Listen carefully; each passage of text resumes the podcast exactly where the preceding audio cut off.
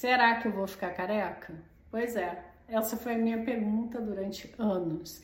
Eu sempre me perguntava, meu Deus, eu vou ficar careca, não é possível, eu vou ficar careca porque eu olhava para o chão da minha casa e eu via tufos de cabelo. E eu, quando eu levantava assim, eu via é, aqueles espaços aqui também, a minha testa, a linha do cabelo indo mais para trás, umas entradas enormes e eu fazia tratamentos, lançavam shampoos anti-queda e eu era lá a primeira pessoa a comprar.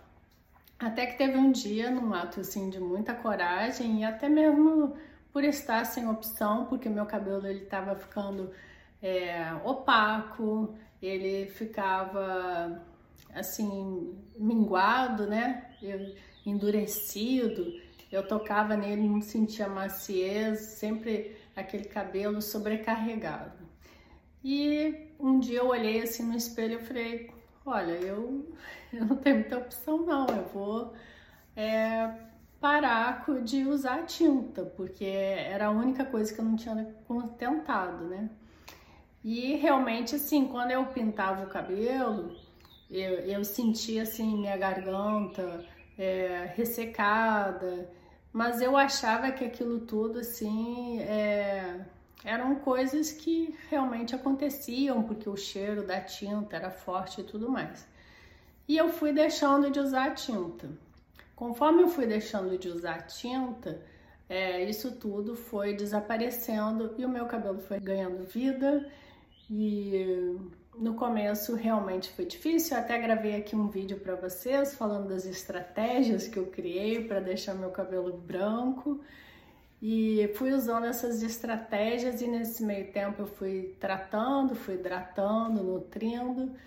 E agora, assim, eu tenho tudo isso de cabelo, não tenho como é, dizer, às vezes até dá dor de cabeça, faço rabo de cavalo, né? Que lá no sul a gente chama de colinha, aqui no, no Rio de Janeiro é rabo de cavalo, e eu volto para casa se eu passar o dia inteiro com esse rabo de cavalo, né, com essa colinha, eu vou voltar para casa com dor de cabeça, de tanto cabelo que eu tenho aqui, e assim, a resposta é não, não fiquei careca e acho que não vou ficar tão cedo.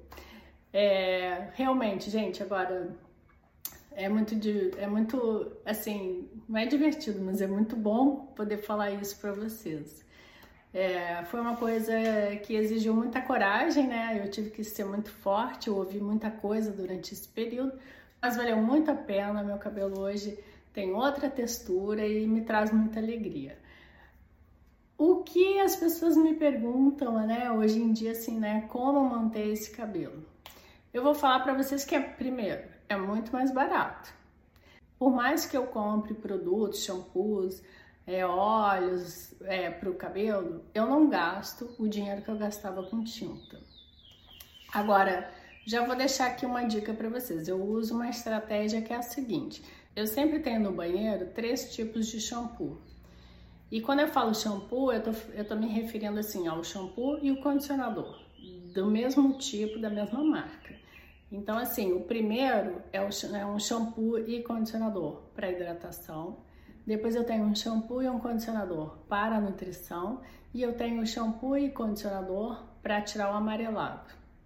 Porque sim, o cabelo branco, se a gente não usar aquele shampoo violeta, ele vai ficar amarelado sim. Então, quando você for comprar esse shampoo, observe porque alguns deixam o cabelo branco, e outros deixam o cabelo prateado. Isso vem escrito no, no, na embalagem.